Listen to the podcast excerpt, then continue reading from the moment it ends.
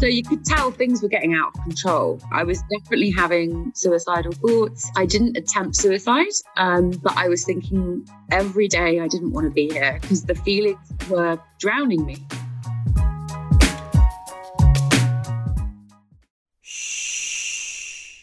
Welcome to the Secret Life Podcast. Tell me your secret, I'll tell you mine.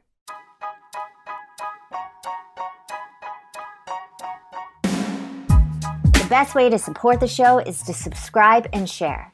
If you haven't left a review or ratings on iTunes, please do. It helps more people find our show. And if you want to be on it, please shoot me a note at secretlifepodcast at icloud.com.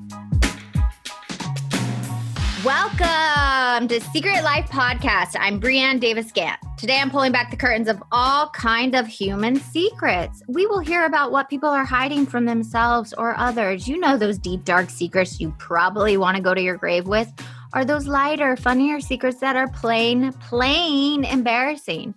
Really the how, what, when, where, and why of it all.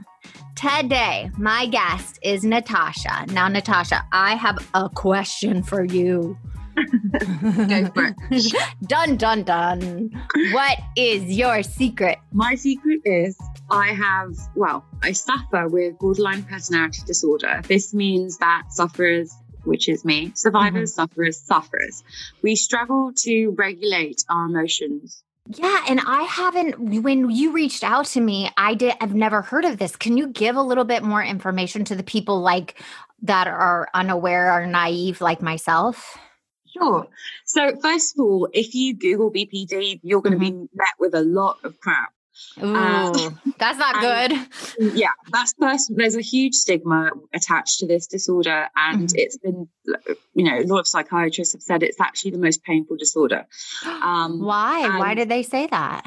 They say that because we haven't got the skills. We weren't born with- the skills, or maybe we lost them along the way Mhm. um, in life. How to regulate our emotions. This means that we feel things a lot more intensely than others, which means that our behaviors can seem a bit over the top. Um, so if you Google BPD, Glenn Close and Fatal Attraction will most likely come up. Um, you know, all this crap, stalkers, you know, really negative things. But I'm, I'm, you know, I'm really hoping to reduce that stigma, and it's, it's a very complex um, disorder, and it can, cut- it, you know, it's not like we haven't got character. There's something very, you know, we have our character separate to BPD, but because the criteria is so specific, the Yeah. symptoms, um, it's harder to find the character, if I'm honest, like within that, within this disorder. So, what were some of your symptoms? Can you name a couple of them? Sure. So well, I was diagnosed really late. So I was diagnosed at age 33. I'm 34 now. And um, wow. So, uh, less than a year, right? yeah, well, it was this year. So oh, I was diagnosed and then London went into lockdown. So it Oh, was that-. Well, here's the blessing. You actually knew what was wrong before lockdown. totally. And Corona just felt like, you know, it was ridiculous compared Well, to Well, for I- everybody. Yeah. yeah. But like, I mean, in comparison to being given this diagnosis, it came a lot of shame. But anyway, going back to your question, the symptoms started super when I was super young. Mhm. Um, hypersexuality is definitely a symptom. okay. Um, I didn't realize that until I was researching into it. It's not really talked about much, but kind of an interest into sex at quite a young age, which can be quite, you know, age inappropriate. So I'd find myself like sneaking downstairs watching Pretty Woman where I shouldn't be, right. which sounds ridiculous. And I know a lot of kids do that, but just a fascination, almost like an obsession with that. Um, did you, here's my question, and you don't have to answer it, but did you start masturbating at a young age? Uh, yeah, that definitely occurred. Um, Yeah. Well, with my addiction too, uh, that was a big thing for me. Yeah, because I read, I listened to your story, and I it did really touch me as well, uh, pun intended. Um, oh my God, that's so, I love that. um, but the other symptom was dissociation, uh, which can be really scary. Mhm. Um, it's the you kind of, I was about to say the ability, like it's a kind of a magical power, but it's definitely not that. But it's a coping mechanism. So if something really stressful occurs, Mhm. You kind of feel like you're out of your own body. So Yeah, you like float out of your body or you're just Yeah. not there. Yeah, and it's usually our brain's defense mechanism, you know, Protection. protection and um, just trying to, you know, we, we take things usually I digest things a lot slower, I think. And I think a lot of the community online, BPD community will agree with me on this one. So that was always a concern um, for my parents. Um, right. But my, my mom's a psychotherapist, you know, and she, funny enough, didn't up until I was diagnosed believe that it was right to get diagnosed with personality disorder. She thought it'd be a self fulfilling prophecy that people will get worse. Really? Um, That's, I've never heard a psychotherapist yeah. saying that because you'd usually want to find the answers. And if it's this kind of thing where it's out of your control, it's on everything you're saying, I have to say, sounds like an addiction is just different. It's like, is it because a chemical imbalance or do they know why it happens in in your mind? Well, that's an interesting question. But going back to what you said about how about psychotherapists' view on yeah. it, um, I can't speak on behalf of all of them, but it was certainly uh, in Britain. It's because in America, you guys are really forward thinking in and and research wise, you're much more um, in the know about mm-hmm. BPD, you know, and the and I think that's that's something to really think about. But I don't remember what you just asked me. no, I love it. No, we lose track because I was just saying it. Your it sounds like an addiction. I'm very sensitive. Yes, I'm overly sensitive. I sometimes can't process my emotions. I want to disassociate and go use other things, or like everything's extreme. Yeah. So it's it's it sounds very similar to someone with an addiction, and it's also did they say it was like um a hormonal imbalance or that was it where does it stem from so there's been research uh, done in the states that basically we've they've done cat scans on like mm-hmm. um, and how a healthy individual's mind brain mm-hmm. and someone with bpd and actually i don't know the correct terms but i can certainly look up and maybe send it to you later but um, there's certain parts of our brain that is that are that is bigger and okay. smaller and there's certain parts of our brain the, the impulsivity is a really a massive symptom. Um, we don't have the ability to self soothe. So mm. we'll reach for quick fixes. So I know what you mean about addiction, but the real, the real telling sign is, is suicidal ideation. Oh. Now that's oh. very different to suicidal behavior.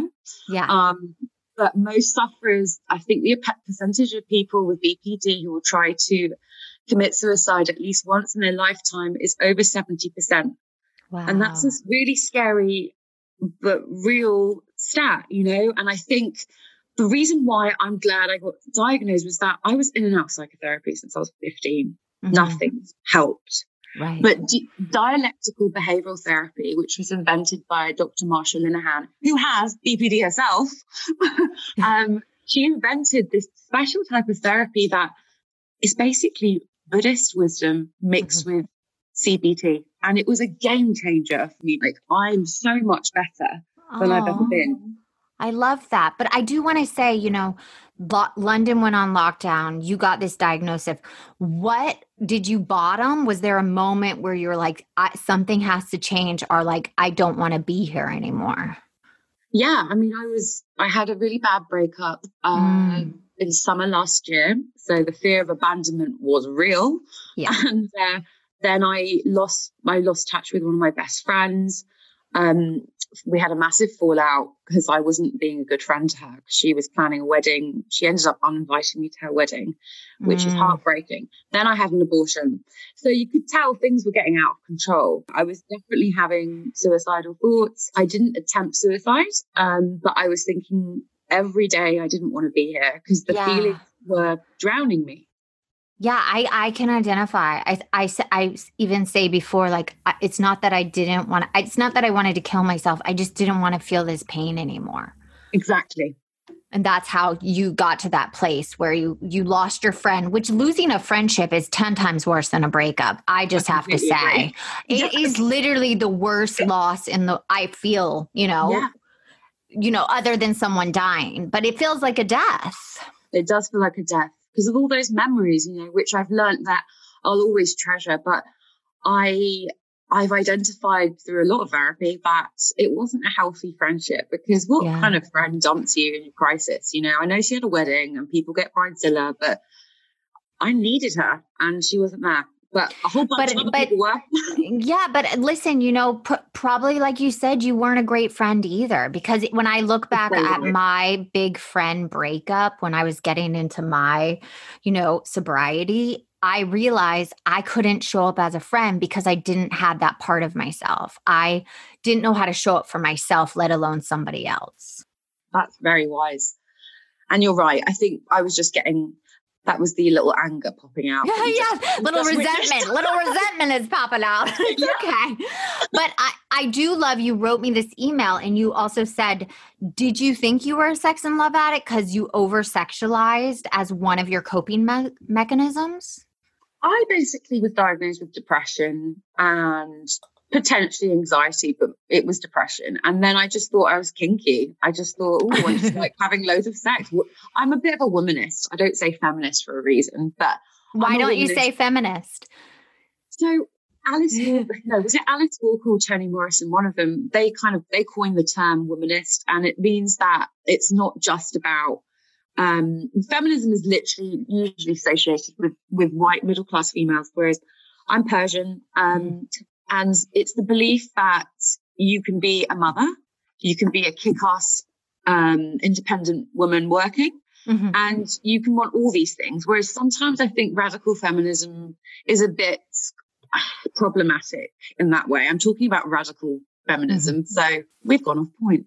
No, I love off point, but like anybody listening, we're not saying feminism is bad. She's just no, saying no, it's, it's a bad. different, yeah, it's a different way. You can be a mother, you can be a wife, you can be a kick ass businesswoman. Yeah. And also it identifies um, kind of culture, you know, because there's mm. a lot of, you know, feminists, white feminists that talk about, oh my God, these Muslim women, they're so repressed. Actually, my grandmother was a Muslim and she was the most liberated kick ass woman I've ever met. Well, let's get back on point because we can okay. go off and off. But yeah. so you were diagnosed. What was that mm-hmm. feeling, that moment? Was it an aha moment? Was it a shame moment? What was that for you when they said you have borderline personality disorder? It was everything you just said and relief. But I threw the phone on the floor because obviously I had to do it via Zoom because mm-hmm. we were, I think I was getting a cold and I thought I had corona and then we were going into lockdown anyway. Um, but he said the reason why I threw my phone on the floor is because the psychiatrist said, "Yeah, you, you, know, you've got it quite bad. You must feel exhausted all the time." Wow. And I just started crying. And he said, "I said, is there a cure? What you know, is there a cure?" And he just didn't say anything, but he squinched his face and said, mm. "And that's that's when I lost my shit. And I I dropped my phone down. Uh-huh. I started drinking wine, crying. I think I um I texted my family, and you know they were pretty distraught, but it was difficult. Yeah. But at the same time, I was like, I'm not that person anymore. Yeah. Like, I, there's something, there's validation. I feel like, yeah, it's this moment where you're like, oh my God, I have this huge, overwhelming thing and I don't know what to do with that information. But then at the same time, it's like, oh my God, I'm not broken and something's not like, there is an answer. Yeah. But I think a lot of people I've noticed, and quite active in the BPD community mm-hmm. on Instagram. And I've noticed some people, you know, they react different to it. Some people do get worse from being diagnosed. Really? Other people, yeah, you know, or they, or they glamorize it, which I really have a problem with because I don't understand how you could, anyone could think that this is glamorous. What do you What do you mean they glamorize it? How do they do that? Well, I say glamour, but I'm not sure that's the right word. But I have unfollowed a lot of people because they'll post very triggering posts it's great to re- express yourself, but if you want to post pictures with your arm that's visibly been you've been self-harming, I think that's very irresponsible. Yeah, I agree. I agree. You're not looking out for people. How about some, you know, you're kind of fulfilling the stereotype of we're all just, you know, a bit self-centered. Like I don't agree with that. I don't support people who latch on or hide behind their diagnosis mm-hmm. um, and use it as an excuse it's tricky. I don't want to sound judgy, but I just, I, it affects me, you know, when yeah. I see people in our community kind of not dedicating themselves to healing. Like, haven't you suffered enough? Well, that's even the addicts community. It's, ta- I think mm-hmm. anything we cannot use as an excuse. It's taking responsibility for your action. Yes, I'm an addict. Yes, I have all these tendencies and character defects, but is it okay for me to be run by them? No. Mm. And I think it sounds like the same thing. Like, yes, you have BPD disorder, but you can't use that as an excuse to abuse other people. Agreed. I think we can be toxic. You know, I think our symptoms can lead to really destructive behaviors and hurt people we love the most. Mm-hmm. It's not a get out of jail free card, but I just want to stress it's, um, it's, we've been told, we've been labeled as manipulative, but let's think about the word being manipulative. It's about trying to make someone's behavior change so you get something out of it. Right. But we don't know the skills of self soothing. So it's distress. It's not attention seeking, it's distress. Is some of the things you're working on now that you know is how to self soothe in a healthy way? Yeah. It's changed my life, honestly, Brianna. I love DBT. DBT skills are have such a high success rate with reducing the symptoms of BPD. I plan to get reassessed in two years' time mm-hmm. to see if I fit the bill still. Mm-hmm. And I'm hoping I don't because a lot of people have done that and don't fit the bill anymore, you know? And so can you name can you tell me some of the things you do so the audience can understand that how you can, you know, reverse those mm. tendencies?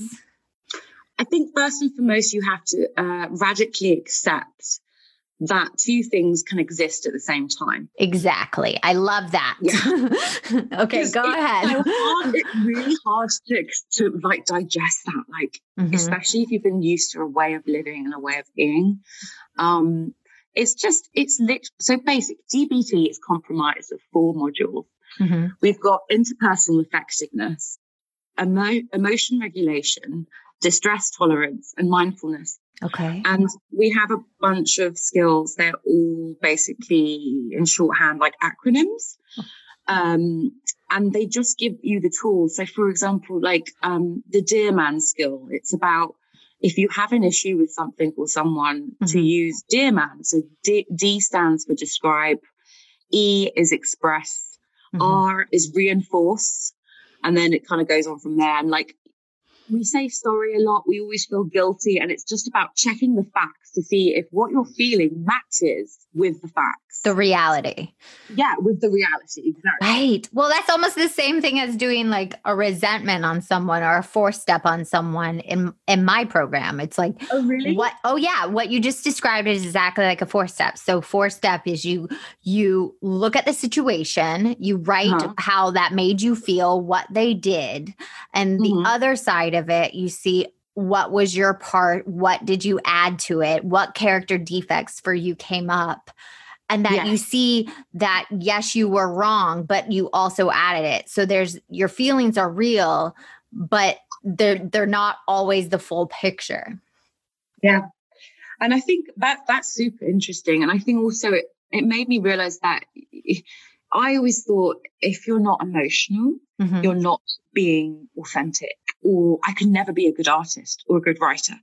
And then, so how is now not having that drama? Because you are an artist, you're a writer, and we've talked about that. So, how is it different? So, I don't drink myself into an oblivion anymore. I don't, Yay. I'm not, yeah, I'm not promiscuous. Um, I have boundaries. Now, boundaries is key to recovery. I'm sure you will agree with me on this yes. one.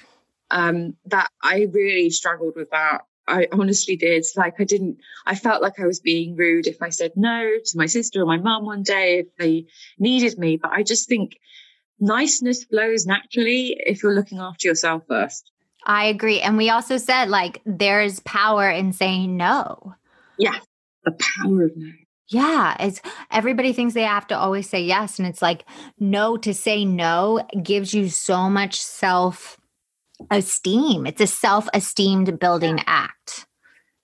And I think as a writer, I feel more authentic, like since I've been regulating my emotions. Because I mean, don't get me wrong, when I've had, a, you know, when I've been drinking loads, I'll get depressed, obviously. Yeah. After, well, lots of people do. It's a, it's a depressant. Yeah. It like makes you depressed. You have a down. Yeah. And I'd create great content and great, not content, sorry. I'd create great poetry, very Sylvia Plath vibes, but it wasn't me. Mm. That's what I realized. Mm. Like, I feel like I'm on my way to sobriety. I still enjoy a glass of wine now and again, but I feel more in touch with who I really am, which was impossible to find when I was in crisis, undiagnosed. I was spiraling. It was awful. And you said, so are you are you trying not to drink? Do you like regulate your drink? Do you think you're an alcoholic on top of it or no? No, I think I battled with binge drinking in the past. Mm-hmm. Um, but I think now I mindfully drink, if that makes sense. It might sound ridiculous, but I I basically drink. I don't, I'm very mindful. So I don't drink when I'm anxious. Mm-hmm. I don't drink when I'm depressed. I'll have a drink when I want one, which sounds bad. It, uh, it, sounds a little, I'm like trying my face right now. You should see it. It's like, huh? Which is fine. And I think, you know, your culture in London really, I, I could be. Oh, don't. All alcoholics. you guys drink a lot. Like I've worked with people that are British and they drink a lot. I know. It's so sad, but I think it's I mean, that's going off on a tangent, I suppose. But British cultures, we know I love Britain. I yeah, love London, yeah. but they're very reserved and, you know, and I think it's, they're not really good as, as, you guys are in terms of like talking about emotions, like, you know, psychotherapy in your eyes in, in the States is like going to the doctor, you know, it's fine. Here, it's still very much a taboo. Really? You know? I think it's like a massage for your soul. Like, it's like the yeah. best thing you could ever do for yourself even if you're not in a place of like desperation just going and it's just like letting it all out with someone that is nothing at stake yeah me and my sister always had that same mentality because my our mother was a psychotherapist but yeah. i noticed when i told my friends when i was 16 that i'm in therapy and they looked at me like oh God, you know, what's wrong with you? Yeah. And it's still very much, it's getting better because everyone's a mess because of Corona and lockdown here. But I mean, it's a big, it's, it's, it's, difficult. You guys are a bit more um, tolerant of it, I think. Yeah. But I definitely think on our side of the world, we are a bunch of sex and love addicts. Like we're over sexualized in the United States. That's what I believe. Anybody can, you know, email me and tell me I'm wrong, but we mm. sensationalize sex and love addiction. Um, yes. Do you find true. that on your side also?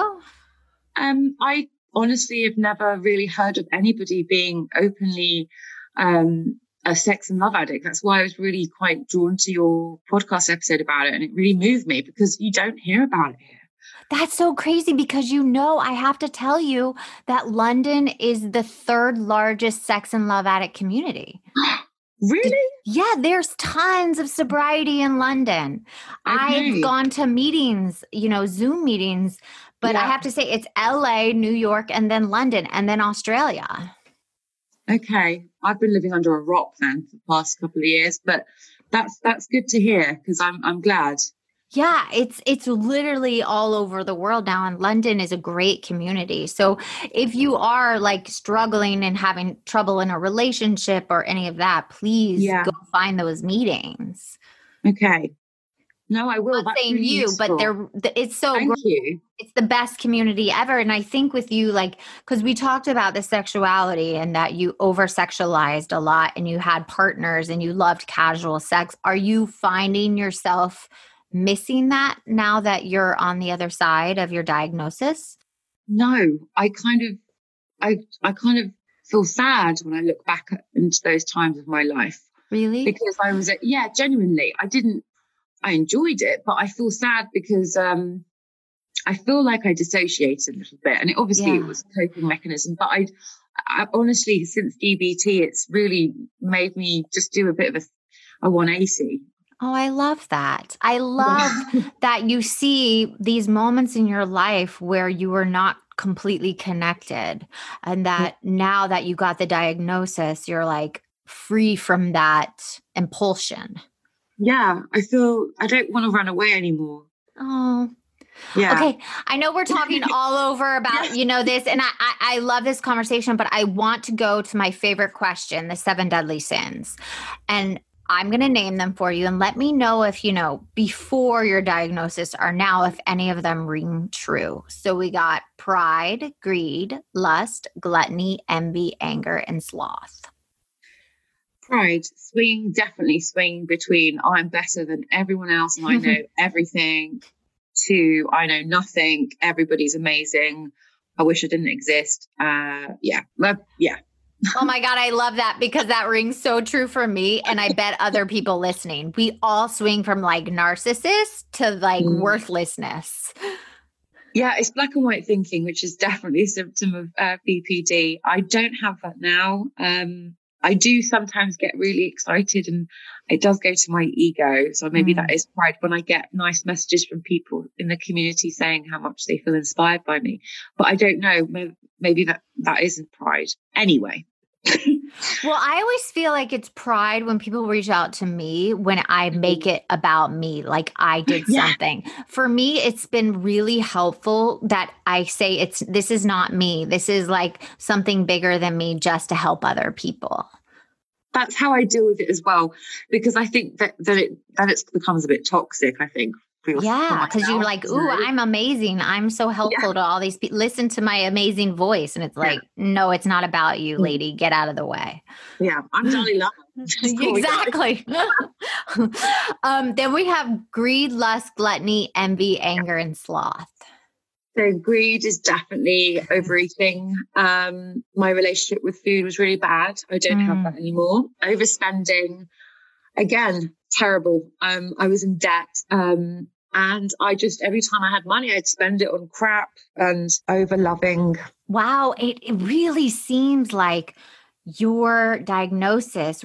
It was like you would whack-a-mole to every addiction it seems like like you couldn't manage like you said you would eat or you would spend yeah. or you would have sex or you would you're you would be angry or it would be all about your ego it was like all over the place yeah it was a hot mess. I don't know about hot but i was a mess.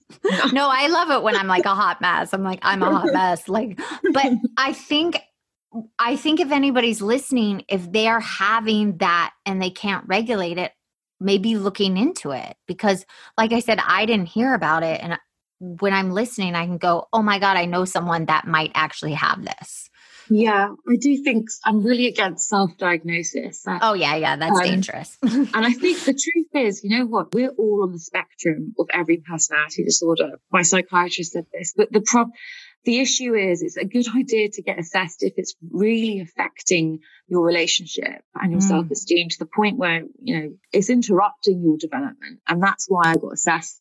I think that's great. I think that's great. But I do say if you're listening and you, you know, have one or two of these, maybe looking into there is some self-diagnosis. There's on sex and love addiction, there's 40 questions. And if you get okay. more than five, they yeah. usually say maybe look into this. This is this is an issue. But I love that. But okay, here's the benefit. Where was the benefit in keeping this from, you know, I guess you didn't really know about it, but did it harm someone and did it benefit someone? It's weird. I feel like I've always known I've had something, I don't like to say wrong with me, but I was suffering with something and I knew it wasn't just depression. And it felt like a secret. It felt like I was, I just felt like I was a bad person. Right.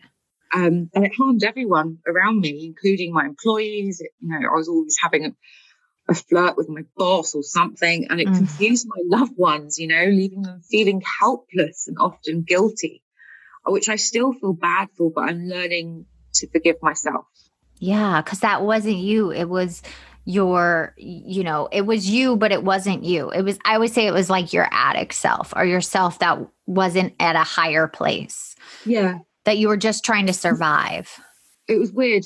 I really felt woke, but I really, my eyes tight shut. I always thought, I think everyone in their 20s think they know everything anyway, but you know nothing. If you're in your 20s and you listen to this, good luck because um, you'll realize you'll be enlightened when I'm, I can't, and that's why I love getting old. I love, I love getting older. I do I too. Wiser. Yeah. And there's a point where you're just like, you're like fuck it i don't care anymore. Yeah, you and I, you're like i just don't i don't need to be liked by everyone but i yeah. it's not okay for me to be a selfish self-seeking person. Yes exactly.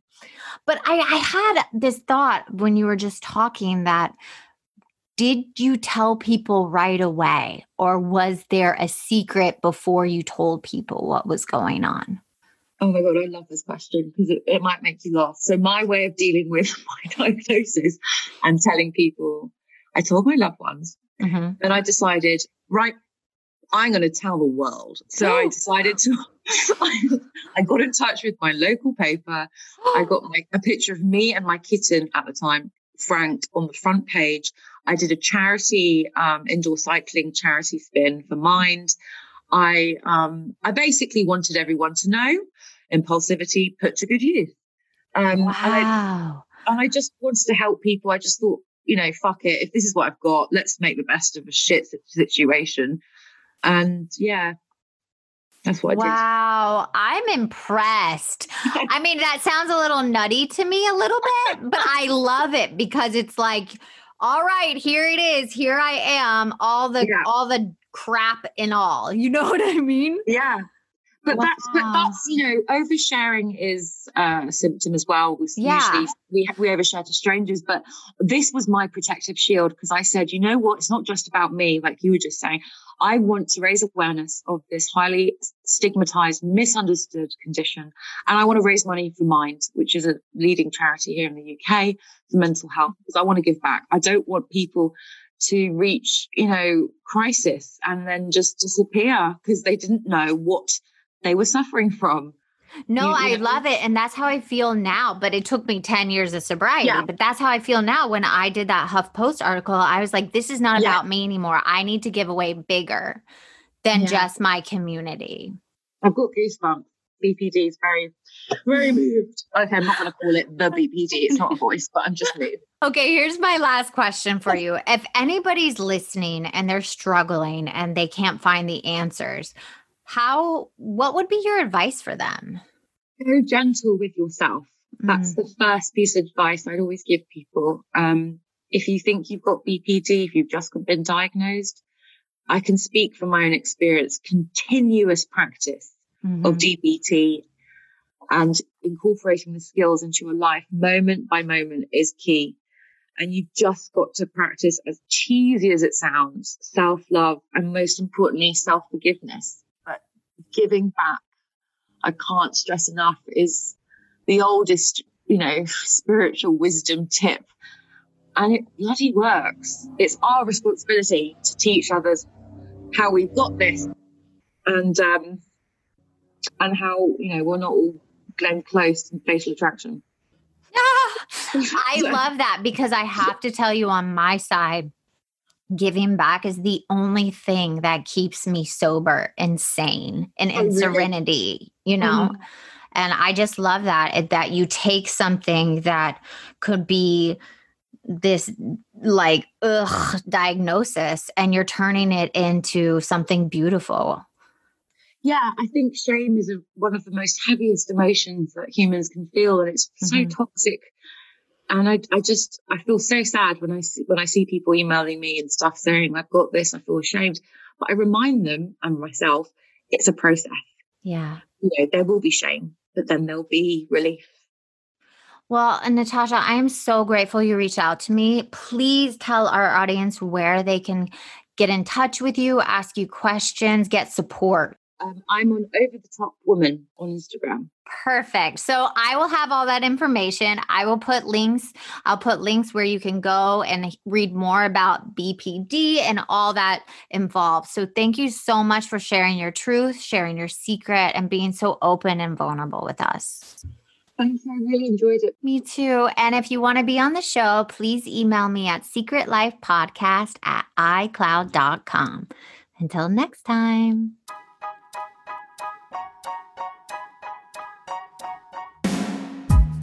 You again for listening to Secret Life Podcast. Please subscribe, share, send me a note, and you can always support the show with a donation on our site, secretlifepodcast.com. Until next time, bye.